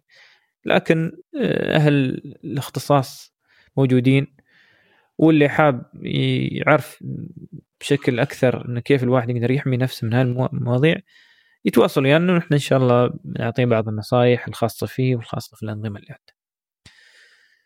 طيب. هذا بالنسبة لاخر خبر اليوم. واليوم يعني كنا بنخلي الحلقة حلقة تذكيرية وحلقة يعني تذكر الناس في شو يعني الواحد لازم يهتم من ناحية حماية نفسه وحماية أجهزته. وفي نفس الوقت أيضا بنتكلم عن شيء من الأشياء اللي الناس ساعات يعني تسمع كلمة فيروس بس. فيروس ترى أنت يوم تقول فيروس أنت تتكلم عن تقريبا خمس إلى سبع أنواع من البرامج. هو ترى الفيروس في الأخير برنامج بس برنامج خبيث. بس شو أنواعهن؟ بنتكلم عنها إن شاء الله. طبعا بالنسبة للنصائح انه كيف الواحد يحمي نفسه النصائح كثيرة في الناحيه إنك أنت دائما يعني تهتم في باسورداتك أو كلمات السر إن تكون يعني كلمات صعبة أو استخدام برامج حفظ كلمات السر اللي هي تكتب لك كلمات السر اللي هي المعقدة هذه. نسخ الاحتياط إنك تنتبه وين الروابط اللي توصلك وما شابه ذلك ومنو اللي يكلمك تنتبه إن هذا اللي يكلمك هل هو نفس الشخص اللي أنت عارف إنه؟ وياس يعطيك أو يسألك معلومات يعني غريبة بأن ما كنت سألك عنها من قبل. أو إن الشخص آخر دخل على الخط ويبغى ياخذ على اتفاق أنت متفق ويا حد الطرش الفلوس ويحط حساب بدل ما يحط بدل ما يوصلك حساب الشخص الأصلي المفروض أنت ما توصل توصل الفلوس. على العموم آه، بنمشي على النصائح نصيحة نصيحة يعني من النصائح اللي إحنا عندنا حاطينها اليوم. وإن شاء الله تنفعكم. وبإذن الله يعني خاصة هالفترة يعني زايد الاختراقات بشكل كبير لأن الناس أصلا معظم وقتها على الإنترنت. ف يعني ال ال الهاكرية والجماعة اللي يخترقون يعني منتبهين أكثر لهذا الوضع لأن عندهم مجموعة كبيرة بأن الحين يقدرون يخترقون. يعني يخترقونهم أو يأخذون معلوماتهم أو يأخذون بالأحرى آه، أغلى ما يملكون. خاصة إذا كانت فلوس وهذا يعني تكون بعدين مسألة صعبة إنك ترجعها. زين آه، أول شيء من الأشياء اللي دائما تصير إن الواحد يصير في يعني آه، يكون في مكان عام وما عنده إنترنت فشو أول شيء بيسوي؟ بيدور أي واي فاي يحاول يشبك فيه أساس يحصل إنترنت. هذا من يعني هذا من أخطر الأشياء الواحد يقدر يسويها. ليش؟ معظم الأحيان الناس اللي يبون يخترقون أول شيء يبدا يجمع معلومات قبل لا يبدأ يخترق. فيقوم يسوي لك شبكة آه، آه، يعني مصطنعة مشابهة للشبكات الحقيقية اللي حواليك على أساس انه يعطيك إنترنت مجاني لكن في نفس الوقت يبدأ يسحب معلوماتك يعني تدخل على خدمة الجيميل تدخل على خدمة الواتساب أو ما شابه ذلك آه، يبدأ يشوف محادثاتك يبدأ يشوف الملفات اللي ترسلها. طبعا في طرق إن الواحد يحمي نفسه من هالمواضيع هذه آه، ويقدر يستخدم أي أي واي فاي أو أي آه، آه، يعني نقطة إنترنت موجودة في مكان عام. لكن المسألة ما فيها إن أنت يعني لازم تعرف من وين أنت تشبك أو في شو يالس تشبك عشان تحصل الإنترنت. هذه الخطوة الأولى. الخطوة الثانية في خدمات يسمونها لل VPN بأنه يعني يخلق لك آه، تشفير دايم على الإنترنت. إذا كنت ويب مالك ثقة في المكان اللي شابك فيه الإنترنت. طبعا هذه عادة تكون عند الشركات أو الجماعة اللي يشتغلون في الشركات وحاب انه يعني يشتغل في معلومات سرية تابعة للشركة. بس في خدمات موجودة للعامة و يعني موجودة من شركات معروفة ويعني شركات آه، لنقول موثوق فيها مثل شركات ال antivirus وما شابه ذلك إنه يعطونك VPN بأن تقدر أنت تستغله يوم تكون في مكان مثل هاي الأماكن العامة. فهذا الشيء. الشيء الثاني غير ال VPN إن أنت لو ما عندك VPN وما ما تبغى تستخدم VPN لأي سبب من الأسباب تهتم إن في الموقع اليوم تتخرج المواقع خاصة اللي بتحط بتبدأ بتحط فيها آه، معلوماتك السرية مثل الباسوردات أو ما شابه ذلك إن حرف الاس موجود أو علامة القفل موجودة في الموقع هذا اللي أنت داخل عن طريق الكمبيوتر أو عن طريق التليفون. طبعا عشان أطمن الجميع معظم الخدمات اللي هي من جيميل وما شابه ما شابه ذلك مشفرة. معظمها مشفرة وتشفيرها قوي. يعني يحتاج إلى واحد آه، خبير جدا على أساس يبدأ يقدر يبدأ يقرأ المعلومات أو ما شابه ذلك. لكن الحذر واجب. دائما خاصة إذا الواحد يعني عنده معلومات سرية ومعروف إنه عنده معلومات يعني وايد مهمة هذا اللي الواحد يعني لازم ينتبه لنفسه في هالناحية. ف هاي يعني وبعدين نصيحة يعني إذا أنت عارف إنه في كل مكان بتستخدم إنترنت يعني حط فلوس زيادة بأنك تحصل آه، خدمة الإنترنت عن طريق آه، شركة الاتصالات اللي أنت تابع لها. يعني لا تهتم وايد في استخدام الواي فاي إلا إذا لك ثقة يعني في بعض الأماكن. يعني في بيتك في بيت حد من أصحابك اللي أنت عارف إنهم عندهم اهتمام في هالموضوع. في بيت أهلك وعارف إنهم عندهم يعني أجهزة يعني عليها password ات وما شابه ذلك. فهاي فبهاي الطريقة أنت عارف إن هالواي فاي اللي أنت داخل عليه واي فاي محماي مش آه واي فاي عام. الخوف دائما من الواي فاي العام اللي من دون password ف فإذا عندك أنت هالاهتمام إنه دائما دام تكون على الإنترنت الأفضل في الأماكن العامة تخلك إنك تكون شابك على شركة الاتصالات نفسها. لأن يعني هي هي كشركة الأنظمة الحماية فيها أقوى بكثير عن الأنظمة اللي تابعة لمثلا الكوفي شوب اللي أنت داخل فيه أو ما شابه ذلك لأن ما بخبرتهم هذه فهذه النصائح بالنسبة لاستخدام الأماكن العامة للإنترنت.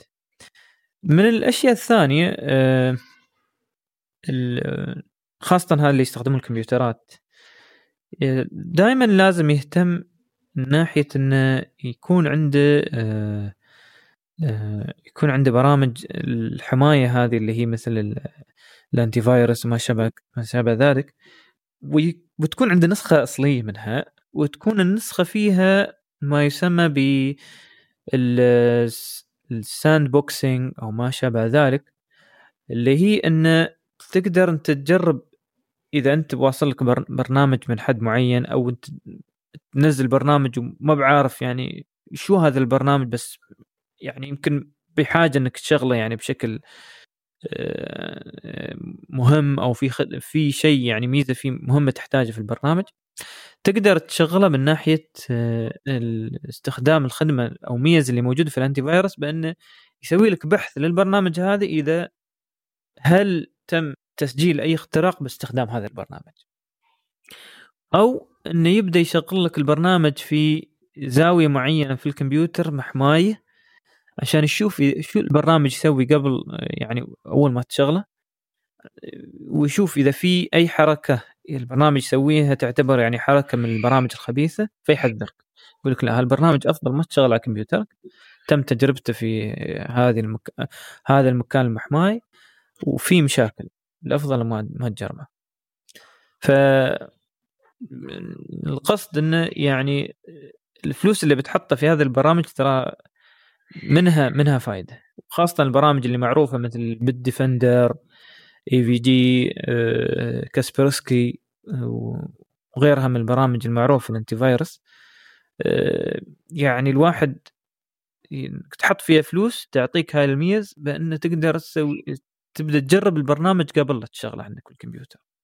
وكل برنامج عن برنامج يفرق عن كيف طريقة استخدامه.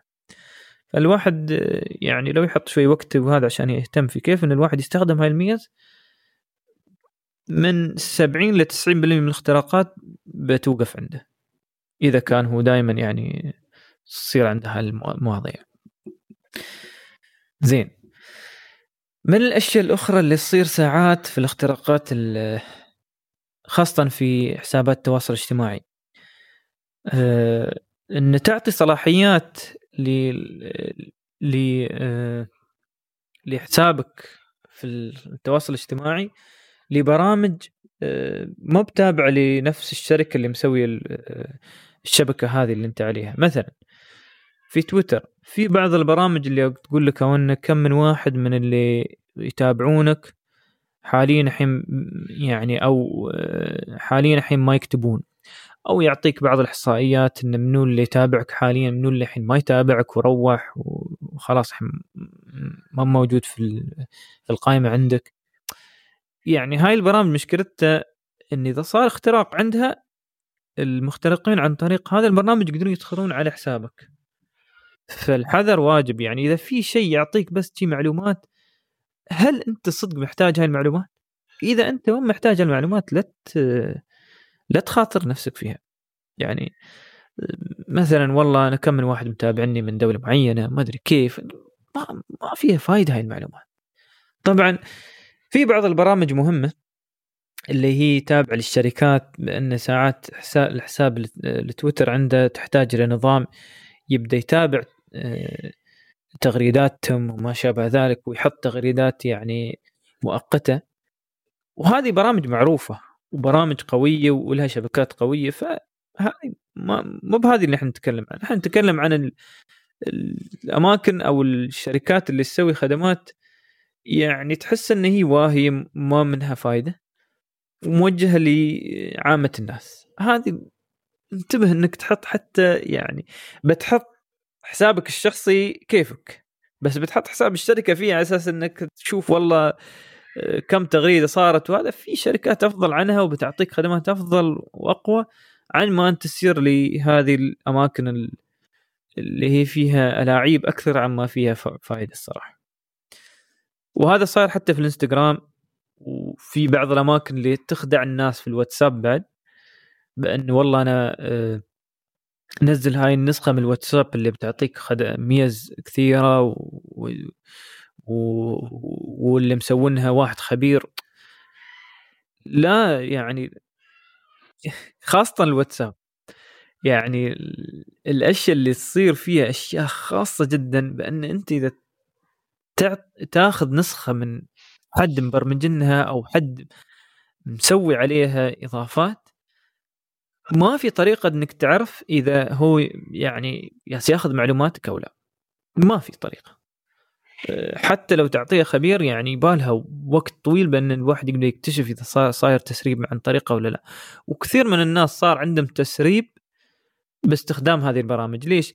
يمكن مو من المبرمج نفسه اللي برمج على الإضافات من الطريقة اللي وصلتك البرنامج. المبرمج نفسه يعني حاطنا على الإنترنت. وي وي واحد ويفتح موقع ثاني يقول لك ترى أنا عندي النسخة الأخيرة وهذا وتنزل عن طريق موقعه وهو مخرب على النسخة هذه اللي معدل عليها. فيكون في فعل فاعل بين المبرمج وبينك أنت ضايف فيه برامج خبيثة على أساس أنت من تنزل الواتساب عندك يبدأ حتى بعد فترة يسحب حسابك وأنت ما أدري. فالواحد لازم يهتم بعد بهالناحية يعني. دائما نقول حتى في, ألو... في اللي يستخدموا الواتساب. بتستخدم واتساب استخدمه من الشركة الام لا تنزل الواتساب جولد واتساب ما أدري شو ف هذه هذا بعد مثال بان أنت تعطي يعني معلوماتك لشركة ثالثة أو طرف ثالث من الناحيه. آه هذا بالنسبة لي حسابات التواصل الاجتماعي وما شابه ذلك. آه الشيء الثالث أو آسف الرابع ساعات عندك معلومات مهمة موجودة في الكمبيوتر. وإذا هي معلومات تعتبر وايد مهمة آه، يعني استخدمت خدمة سحابية أو خدمة آه، يعني مش آه، ما بقول ما عندك ثقة فيها يعني أو إن هي يعني موجودة خارج الدولة وما شابه ذلك وهاي والمعلومات اللي فيها والمعلومات اللي حطيت فيها وايد حساسة يفضل إن هذه المعلومات تشفرها. طبعا تشفير المعلومات هذه في طرق كثيرة كثيرة جدا من كيف تشفر أنت هاي المعلومات. وأفضلها بأن تسوي ملف آه، مضغوط مثل ال RAR ولا zip file ولا ما شابه ذلك ويكون عليه password طويل. بهاي الطريقة أنت يعني ضمنت أن هذه المعلومات لو تسربت أو صار اختراق لهذه الشبكات اللي هي معروفة فيها مثل Dropbox Google Drive أو أي شيء ثاني من البرامج الثانية وصار عندك صار اختراق لتنزيل هذه المعلومات اللي تابعه للمستخدمين ولا صار تسريب كبير. تضمن أن معلوماتك أنت السرية ما يقدرون يقرونها لأن عليها باسورد طويل والباسورد الطويل على هاي الملفات تحتاج إلى آه، سنوات إن ما كانت بالعشرات والمئات من السنوات بالنسبة لاستخدام الكمبيوترات الحالية.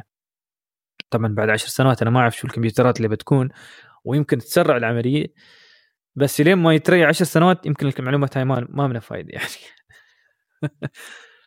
فالواحد لازم بعد يهتم هاي الناحية يعني وطرق انه كيف تسوي هالملفات موجوده بكثرة في اليوتيوب وفي المواقع وبالعربي وشرح مبسط كثير. يعني من مرة واحدة تسويها خلاص. تبدأ يعني خلاص تقدر تستعمل حتى في أي برنامج ثاني بعد إذا كان إذا انتقلت من من خلينا نقول برنامج ال zip files إلى RAR files مثلا أو ال ARC files أو ما شابه ذلك من ملفات الضغط المعروفة. حتى ال Windows يعني ال Windows فيه طريقة للضغط وتحط له password. فاستخدم هاي الميزة اللي في موجودة في ال Windows حاليا. فهذه بالنسبة للملفات اللي أو المستندات اللي فيها سرية تامة أو تحتاج أو فيها أرقام أنت تهمك ان ما حد يشوفها لو صار تسريب ما شابه ذلك. ومستخدم الخدمات السحابية مثلا. وايد تنفع هذه الطريقة. أه مسألة أو الشيء الخامس. أنت عندك أه تليفون. تبغى تبيعه على حد أو لابتوب تبغى خلاص تنهي خدمات وتنتقل لابتوب ثاني أو المعلومات اللي موجودة على هاي الأجهزة ما بتطير من نفسها لازم أنت تسوي شيء عشان تطيرها. ومسألة أني أنا والله بمسح ما دائما تنفع. ساعات يوم تمسح إذا في واحد يعني فضولي وحاب يعرف الملفات اللي كانت موجودة من قبل بكل سهولة يقدر يرجع الملفات. فبالنسبة للتليفونات أفضل طريقة أنت تسويها أن الواحد بعد ما يمسح التليفون كامل ويعني يعني ويسوي له ريست من أول وجديد أه بعد ما يشتغل التليفون من أول وجديد مرة ثانية كانه ما في شيء النصيحة اللي دائما إحنا نقولها شغل أه أداة التصوير. وخلي شغال على الفيديو بانه يملي الذاكرة كلها اللي موجودة على التليفون بانه خلاص يقول لك خلاص ما في مكان إنك تخزن أي شيء. يعني يوصل لحد التليفون.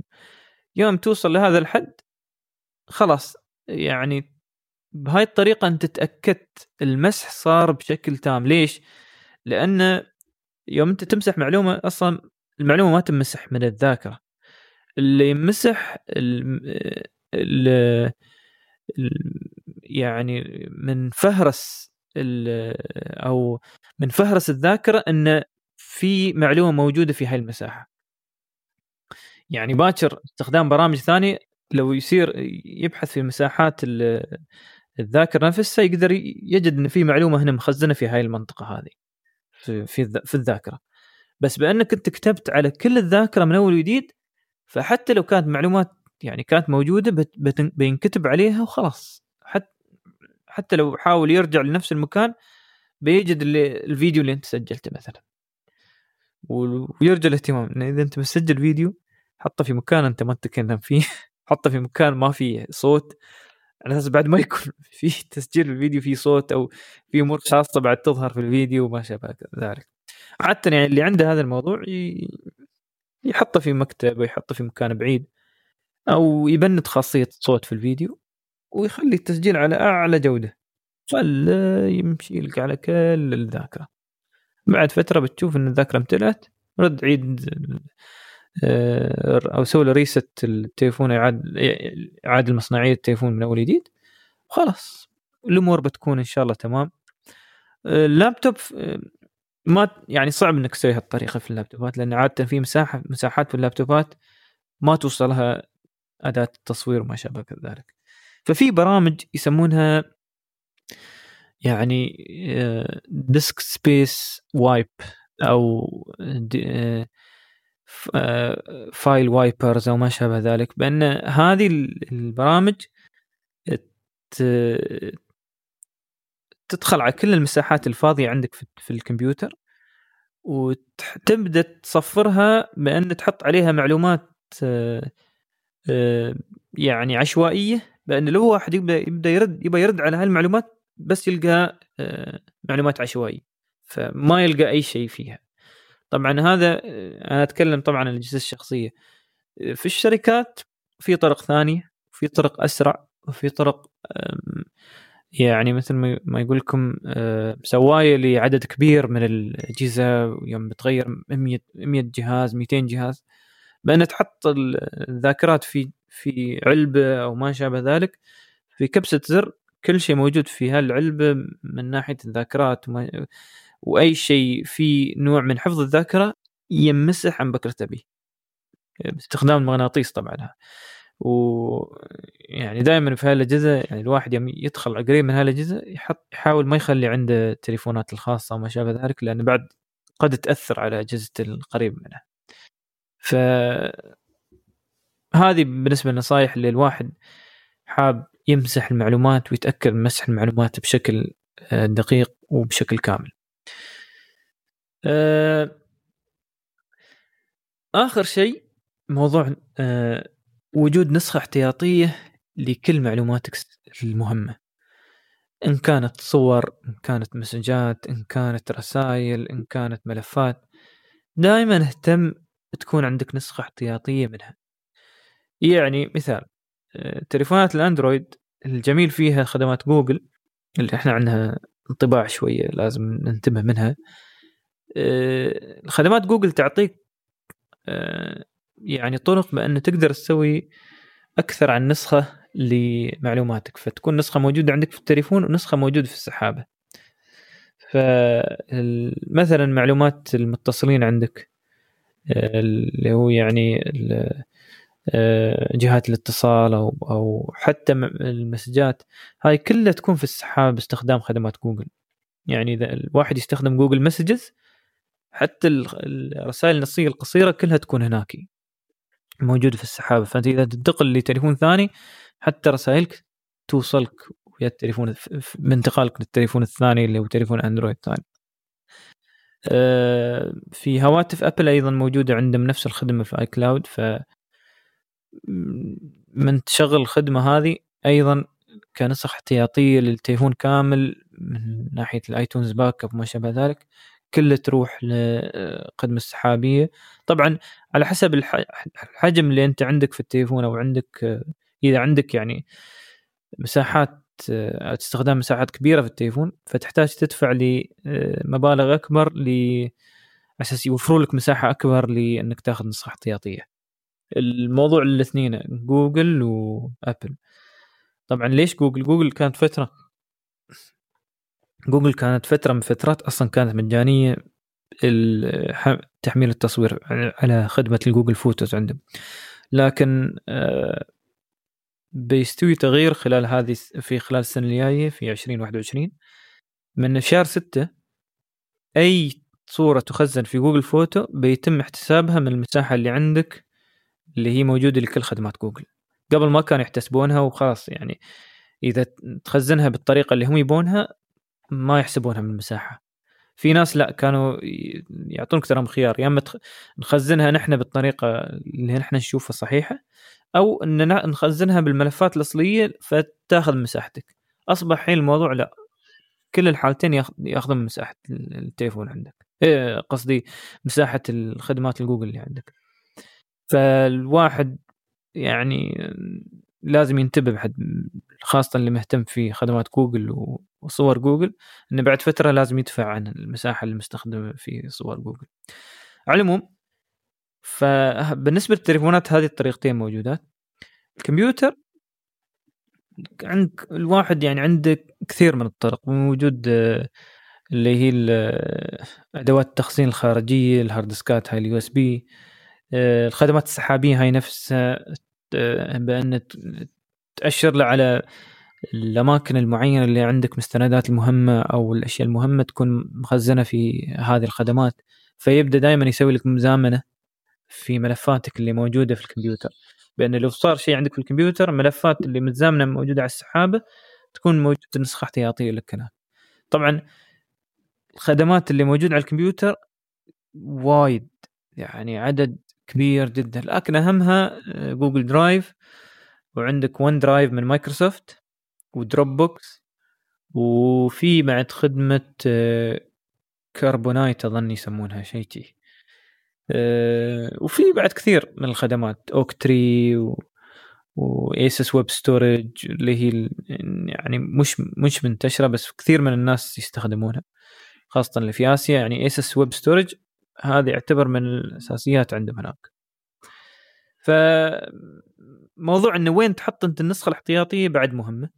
يعني نسخة احتياطية في نفس المكان في نفس البيت لو قدر الله احترق البيت بتحترق النسخة الاحتياطية. فلازم دائما تتفكر إن بعد مع وجود نسخة احتياطية لو اخترب الكمبيوتر نسخة احتياطية برا المكان اللي فيه الكمبيوتر بعد مهم. ونفس الشيء يعني بيكون للشركات واللي عنده شركات صغيرة إنه دائما يهتم إنه يحط نسخة احتياطية برا ما يحطه داخل عنده في الشركة. في طرق يعني اللي هي القديمة اللي هي حاليا بعد الناس تستخدمها اللي هي استخدام أشرطة ال backup وال tapes.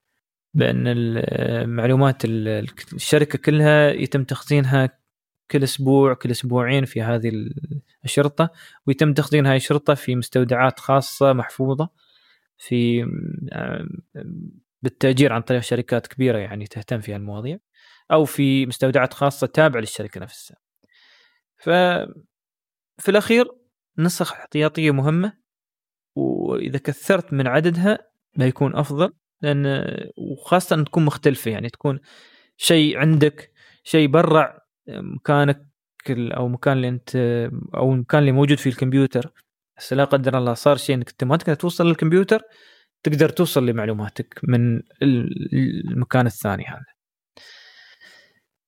وبس هذه بالنسبة للنصائح الأمنية. أه بالنسبة لموضوعنا الثاني اللي عنده أي سؤال ترى يقدر يراسلنا عن طريق حسابنا في تويتر اخر البرنامج بنشرح الحساب بنقول لكم يعني الحساب وبنقول لكم تفاصيل الحساب. آه، بالنسبة للموضوع الثاني اللي نتكلم عنه ولخص في مواضيع الأمن الإلكتروني اللي هي أنواع الفيروسات. الأنواع الفيروسات أو البرامج الخبيثة هذه شو الفيروس؟ الفيروس برنامج خبيث هدفه خبيث بأن في أقل حالات يخرب عليك ويخرب على تركيزك في الكمبيوتر في أكبر حالات يخرب عليك الكمبيوتر بكبره بأن ما تقدر توصل لمعلوماتك أو إن مثل نوع من الأنواع اللي بنتكلم عنها اللي هي برامج الفديه بأن لازم تدفع لهم فلوس عشان إني أحرر معلوماتك وتقدر توصلها مرة ثانية. فعلى السريع المعلومات أو الفيروسات اللي موجودة آه، مثل ما قلت آه، أول شيء الفيروسات اللي هي منتشرة حاليا وكثير من الناس متأذين منها خاصة اللي ما عنده اهتمام في إنه يحمي كمبيوترات أو يحمي آه، كمبيوترات برامج معروفة في هالناحية اللي هي برامج آه، برامج الفدية أو برامج الفدية الخبيثة. بأن آه، شو يصير؟ الفيروس يوصل عندك في الكمبيوتر يبدأ يشفر معلوماتك كلها عندك في الكمبيوتر خاصة المستندات والصور. يركز عليها هاي ما يركز على البرامج البرامج ترى انت في دقيقه تقدر تنزل نسخة جديدة من البرنامج بس يركز على الأشياء اللي أنت منتجنها فيديوهات أنت منتجنها صور آه، مستندات بكذا أنواعها ال PDF ال document الشرايح التقديم PowerPoint ما شابه ذلك ملفات ال Excel. كلها يشفر لك إياها عقب يعطيك آه إنذار. يقول لك ترى عندك هالكثر من الوقت واللي صاير إن تم تشفير كل ملفاتك ما تقدر توصلها. وإذا تبغى توصل لملفاتك تدفع لنا قيمة معينة باستخدام آه, آه، شو يسمونه؟ باستخدام يما البيتكوين أو أي عملة رقمية ثانية. على أساس إنه ما يعني الواحد ما يقدر يتبعهم يعني بعدين. فكثير من الناس طاحوا في هالموضوع وكثير من الشركات أيضا طاحت في الموضوع من الشركات عندنا في الإمارات. الحمد لله الحين الوضع أقل لكن بعد مستمرين خاصة هالفترة يوم صار كل شيء على الإنترنت والناس قامت تشتغل من بعد.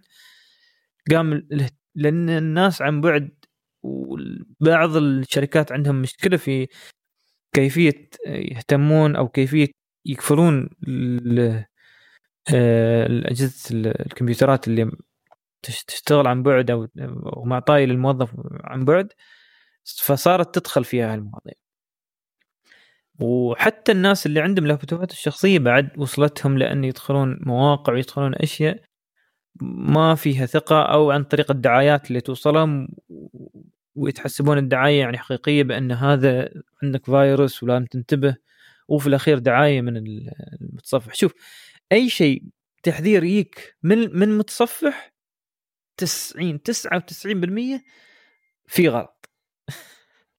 فلازم دائما تحط حد وياك يعني مهتم في امور الكمبيوتر أو مختص في امور الكمبيوتر تاخذ من نصيحته قبل لا تسوي أي شيء. فهذا بالنسبة لي آه، نوع واحد من الفيروسات. النوع الثاني آه، يسمونه يسمونه وورمز أو ما ما يسمى ب آه، اللي هي كلمة الدودة يعني. هو فيروس لكن ليش سموه وورم أو دودة؟ يعني سموه لأنه يعني اختصاص الانتشار يعني الفيروس هو نحن دائما نعرف الفيروس يبدأ ينتشر بس ها يعني هذه أنواع من الفيروسات انتشارها سريع جدا بأن الهدف الرئيسي عندها الانتشار وبعد الانتشار وبعد ما يكون عن... انه تم انتشاره بشكل كبير عن طريق الإيميلات أو ما شابه ذلك يبدأ يخرب على الليست اللي عندك ويطرش لهم دعايات ويسوي لهم صدعة بأن أنت ايميلك بعد فترة ما يكون ثقة. ف يعني هذه الفيروسات الواحد دائما يهتم أو هاي الفيروسات مصدرها دائما من الإيميلات ودائما الواحد لازم يهتم إنه في أي إيميل واصلنا وفي ملف ان بتفتحه ولا ضروري تفتحه لأن يمكن فلوس واصلت لك وما شابه ذلك. انتبه إن هذا الإيميل واصلك من المكان الصحيح مش من مكان غير معروف. وإذا عندك شك دائما يعني لازم حد كلنا يعني كل حد منا عنده صديق مختص في التقنية يقدر يشارك يقول له ترى هل الإيميل صحيح ولا لا؟ واللي عنده سؤال ولا شيء بعد ما الناحيه بعدين يتواصل ويانا نحن بعد نقدر نقول إذا الإيميل صحيح ولا لا. فهذا بالنسبة لي الفيروسات اللي تسمى بالورمز أو أو أو الدود. فالسميات هاي طبعا سميت لأن يعني تشابه كثيرا تشابه يعني تشابه الحشرات أو الحيوانات هذه. وفي فيروسات اللي يسمونها اللي هي التروجن أو أحصنة الطروادة. طبعا ليش سمت بهذه الطريقة؟ إيه، مصدرها قصه اغريقيه ان يعني إن كيف الأغريق قدروا يدخلون على مدينة معينة وما شابه ذلك باستخدام حصان تم اهداهم كهدية آه، تمثال الحصان اهدوا هاي المدينة هدية آه، بهذا الشكل. وداخل الحصان كانوا في جنود. فيوم دخل الحصان داخل المدينة المسورة هذه قدروا الجنود يظهرون من من الحصان وقدروا إنه يعني يفتحون فتح لأن باقي الجنود يدخلون باقي يدخلون المدينة نفسها وتم احتلال المدينة. نفس الفكرة في الفيروسات اللي هي تسمى التروجن أو احصنه الطروادة بأن هذه الفيروسات يمكن يكون فيها جزء انتشاري لكن أهم شيء فيها بأن توصل ناس خارج نطاقك أنت وخارج الشبكة عند الخاصة عندك بأن يدخلون على الكمبيوتر عندك أو يدخلون على أجهزتك ويقدرون يسحبون المعلومات. وكثير من الاختراقات تكون عن بهاي الطريقة. لأن هاي الاختراقات العالية يعني اللي هي الاختراقات الثقيلة تكون باستخدام برامج مماثلة. كيف تدخل هذه البرامج؟ يا أما أن شخص واصلنا ملف أو شخص واصلنا آه، مستند في ملف آه، فيها هاي النوع من الفيروسات اللي هي مختلقة لهذا الشخص المعين أو ثغرة من الثغرات اللي موجودة على الكمبيوترات آه، أو موجودة على الخدمات اللي موجودة على الكمبيوترات فيتم إرسال هذا النسخه من هذه الفيروسات وبعد ما يتمكن الفيروس من الكمبيوتر يبدأ يرسل معلومات انه كيف يقدر يدخل على الفيروس فيبدأ يستخدم الفيروس كبرنامج بانه يتحكم بالكمبيوتر أو ياخذ يسحب كل المعلومات اللي موجودة في الكمبيوتر. أه النوع الأخير من الفيروسات اللي هي تسمى بالبوتس أو أو الروبوتات أو ما شابه ذلك. آه، هدفها الأساسي هاي الفيروسات مش إن تأخذ معلومات مش آه، إن تشفر معلومات اللي عندك. هدفها الأساسي استخدام يعني آه، استخدام طاقة الكمبيوتر واستخدام الميزة اللي عندك في الكمبيوتر بأن يبدأ يسوي هجوم لأي جهة من الجهات المخترق يبغى يسوي يسوي عليها. فبعد ما ينشر هذه البوتات أو الفيروسات اللي مسمى بال bots لمجموعة كبيرة من الناس وتنتشر عندهم يا إما بالإيميلات يا إما بملف معطوب يا إما بأي طريقة من الطرق أو معظم الطرق تكون عن طريق ثغرات موجودة على ال Windows أو موجودة على الأنظمة التشغيلية. فيستوي عنده مثل جيش من الكمبيوترات اللي جاهزه تهجم مكان معين. فمثلا في موقع من المواقع يبى يبندها يخلي كل هالأجهزة وتكون عدد الأجهزة فوق ال ألف جهاز أو 200 ألف جهاز يدخلون على الموقع في نفس الدقيقة. فالموقع نفسه الخادم اللي موجود في الموقع أو البرنامج الموجود على الموقع اللي يخدم الناس لأنه وصلته كل هذه كل هذه الطلبات في دقيقة واحدة على أساس انه يعني يرسل الموقع لهم أو يفتح لهم الموقع تصير عنده مثل يصير عنده مثل ضغط بأنه خلاص ما يقدر يوبل حق باقي الناس أو يوبل حق اللي موجودين وياه في الموقع الموجودين أو اللي اللي يستخدمهم حاليا. وهذه صارت لشركات كبيرة جدا. آه، طبعا الطرق في الحماية عنها آه، أصبح حين متوفر وكثيرة يعني في كيف الواحد يقدر يحمي نفسه من هذا من هذه الهجمات آه، لأن عادة تصير كل فترة بين فترة وفترة. لكن حاليا الحين أصبح شيء ثاني قاموا يستخدمون البوتات بأن يستخدمونها في آه، التنقيب عن العملات الرقمية. بانك يعني هال ألف كمبيوتر كلهم يشتغلون في نفس الوقت ويستغل كل المزايا والخصائص اللي عندك في الكمبيوتر بأن يعني تحس حتى الكمبيوتر يكون بطيء وما تقدر تستعمله. وشو هو يسوي؟ بأنه يستخدم قوة الكمبيوتر في انه ينقب عن هذه العملات. ف فالمخترق أو الهاكر هذا يبدأ بعد فترة يستفيد من قوة الكمبيوترات هاي كلها بأنه يبدأ يحصل فلوس يعني من وراها وما بكمبيوترات بس تليفونات بعد. يعني وصلت بأن البوتات هاي توصل للتليفونات وتسوي نفس الشيء يا إما ان تسوي آه، اللي هي ال DDoSing أو أو آه، اللي هي هجمة الهجمة اللي توقف الكمبيوترات أو توقف الخدمات السحابية أو خدمات الويب نفسها أو خدمات السيرفرات اللي على الإنترنت أو من ناحية ثانية تستخدم للتنقيب. التنقيب حاليا أصبح بشكل أكبر عن الديدوس وما شابه ذلك. طبعا الاثنين موجودين لكن التركيز حاليا أصبح للتنقيب لأن فيها فلوس وفيها ربح وبعض الناس ما يهتم في كمبيوتره ويخلي يخلي كمبيوتره مفتوح أو آه، ما يستخدم بشكل كبير أو يحس إن كمبيوتره هذا عادي يعني سرعة كمبيوتره بهالشكل عادي يعني عادي جدا.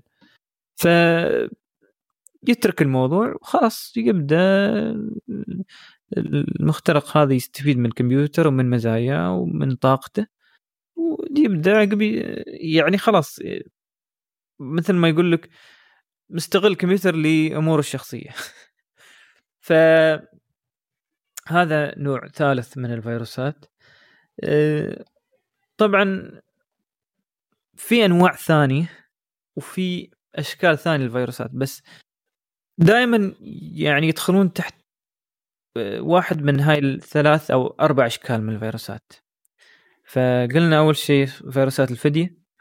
وفيروسات اللي هي يسمونها worms أو الدوده فيروسات حصان الطروادة والفيروس الأخير اللي هو ما يص... يعني هو من نفسه ما يسوي شيء بس ان يعني يخلي المخترق يستخدم طاقة الكمبيوتر اللي يسمونه ال bots اللي هي جاية من كلمة روبوت أو رجل آلي.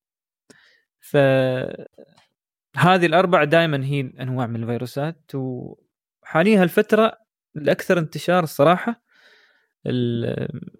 الفيروسات الفدية والفيروسات اللي هي تشبه أحصنة الطروادة لكن الموجهه في إن الواحد بس يقدر يخترق الكمبيوتر يخترق الأجهزة الرئيسية في في في الشركات أو الكمبيوترات اللي في في الشركات الصغيرة أم كبيرة كانت على أساس إنه ينزل معلومات منها.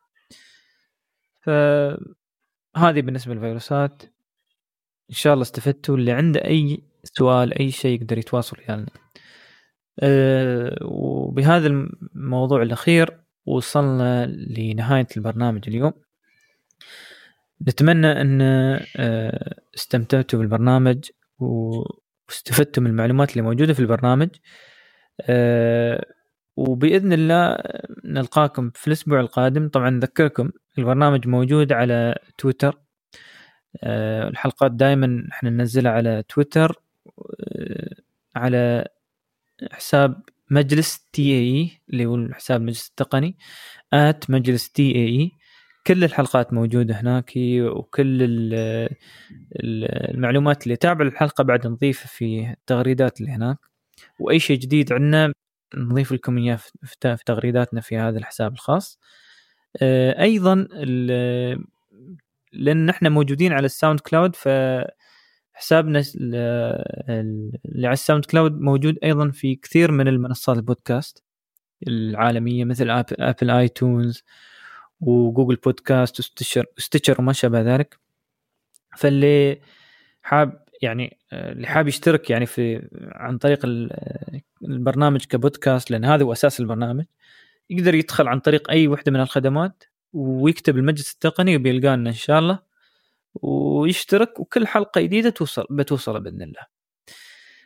طبعا شاكر لكم متابعتكم برنامج وحسن استماعكم له لنهايته. وبإذن الله نلقاكم في الأسبوع القادم. والسلام عليكم ورحمة الله وبركاته.